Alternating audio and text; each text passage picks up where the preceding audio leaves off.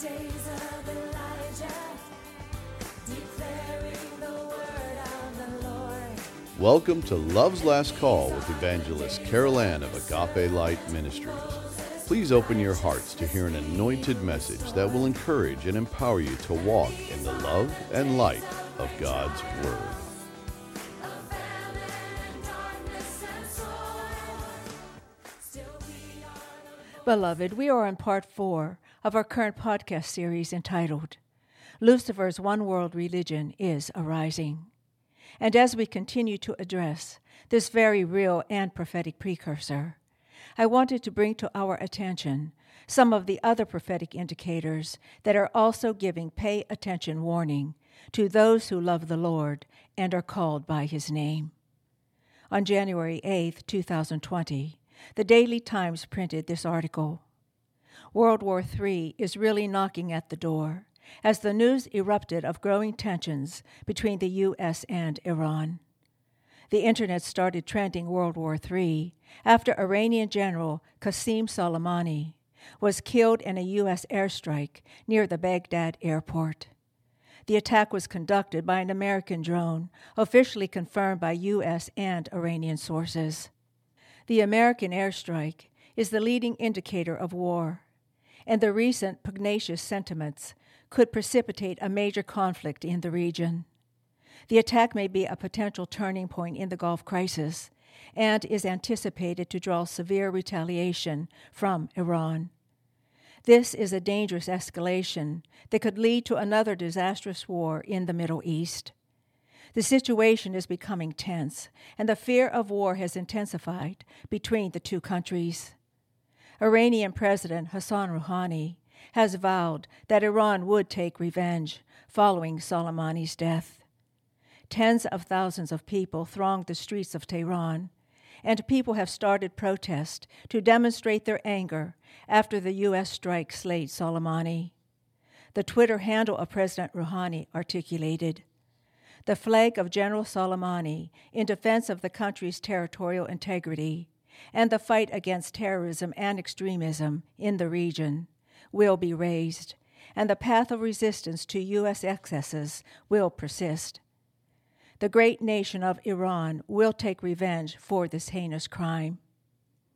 Apprehensions of what this retaliation might look like continue to escalate. The Sun echoed this grave concern with evidence that Iran is very serious in its desire for retribution.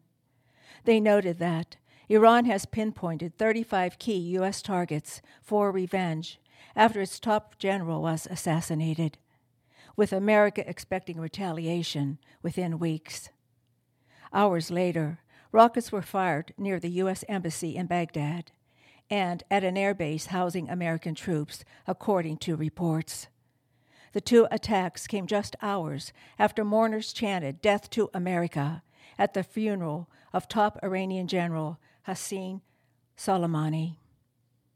A retaliation attack from Iran could be seen within weeks, either at home or abroad, a senior congressional staffer told Time magazine.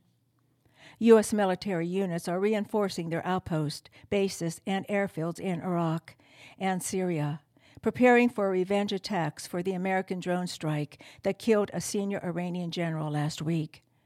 The Pentagon has directed about 4,500 troops to join the roughly 50,000 already in the region, but retracted a letter that said U.S. forces in Iraq were being repositioned for movement out of the country. Ayatollah Khamenei wept over the coffin of Major General Qasem Soleimani at the funeral in Tehran, and throngs filled the streets above. The general's successor spoke of retaliation, while Mr. Trump doubled down on his threat to hit all kinds of targets in Iran if it retaliated.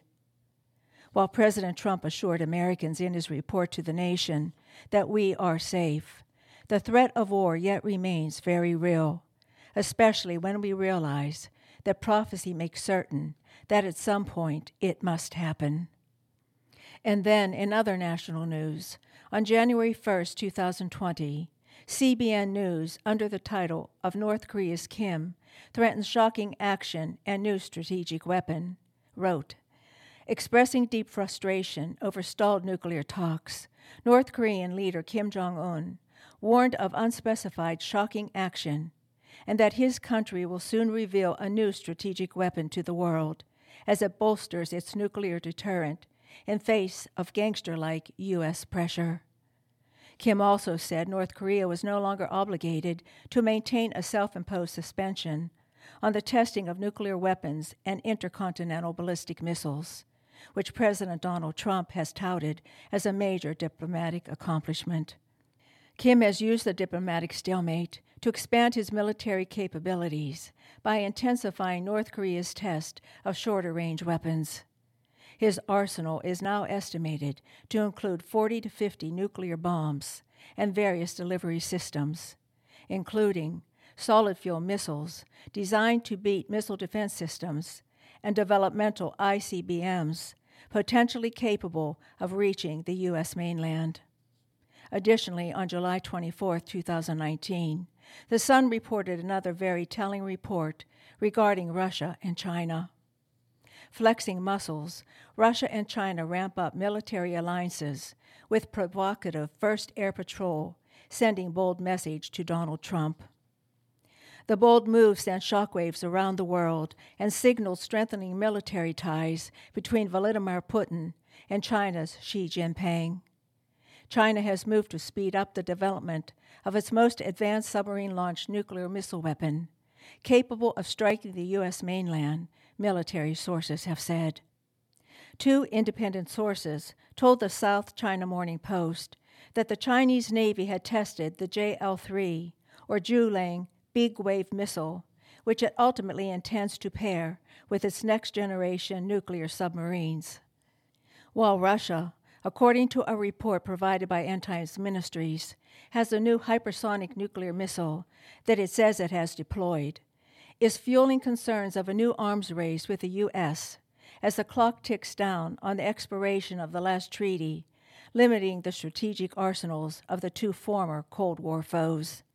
Russia's first regiment of avant-garde missiles was commissioned in the Urals regions of Orenburg days after President Vladimir Putin boasted that the new weapon could penetrate any defensive shield. The Russian leader unveiled the avant garde and five other new generation weapons in his annual State of the Nation address in March 2018, saying it could travel up to 20 times the speed of sound, like a meteorite or a fireball. And I haven't even touched on Israel, beloved, and some of the other countries that are lining up to destroy her as wars and rumors of wars continue to unfold. And in the midst of these prophetic precursors, it was reported in the Jerusalem Post that with 10 months to the presidential election in the U.S., the Trump administration is considering presenting its peace plan in the coming weeks, even ahead of the March 2 Knesset election.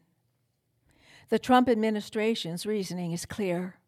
If there's an Israeli election in March, there probably won't be a government until May, bringing them very close to the presidential election. It's not likely that U.S. President Trump will actually be able to bring about the deal of the century, as he has called the peace agreement between Israel and the Palestinians. However, he would want to present himself in as positive a light as possible, so close to his re election bid. Beloved, the point of all of this is that even if World War III can be held off for now, the truth remains that the prophetic word of God is unfolding before our very eyes as current events play out in pay attention reality, making the soon to be manifested one world religion of the Antichrist of critical importance to the legitimate church of Jesus Christ. For it heralds the urgent need for those of us who have been born again of His Spirit to become more serious about our walk with God and His sacred mandate to us to contend even more earnestly for the true faith which was once for all delivered to the saints, and which alone guarantees eternal life in heaven's home with Elohim. And this brings us back to our study on the ecumenical movement and its antichrist persuasions that not only compromise salvation's unnegotiable truth, but by way of its superficial appearance of love and goodwill, is drawing many unsuspecting Christians into its deadly web. Remember, we are warned in 2 Corinthians 11:14 that Satan appears as an angel of light, and that is why without testing the spirit to see if it really is of God, just as Adam and Eve were beguiled by his false beauty, we are also in no less danger of succumbing to his deceitful and masked strategies as well. In Matthew 7 13 to 14, the Bible reveals that there is only one portal to God, and that is Jesus Christ Himself alone. For He is the only door or gate to the Father in heaven. He alone has majestically proclaimed that I am the way, and the truth, and the life. The modern ecumenical movement, however, under the delusion of Antichrist persuasion, throws open a wide gate, beckoning everyone to come in, with great emphasis on uniting not only professing Christians of all denominations and beliefs, but it has spread its net to include people of all faiths, which is leading to the eventual and soon to be manifested one world religion of the Antichrist. In our next podcast, we will continue with our coverage of the ecumenical movement and Roman Catholicism, which many credible Bible scholars have identified as the harlot of Revelation 17, and will also be addressing the major role Pope Francis is playing in this Antichrist one world religion endeavor. Until then, and as always, I bid you his agape.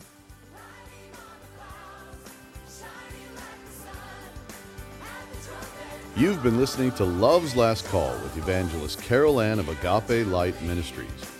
If you'd like to receive a CD copy of this message or you have a prayer request, please contact us at Agape Light Ministries, P.O. Box 6313, Chesterfield, Missouri 63006, or via our website at www.agapelightministries.com.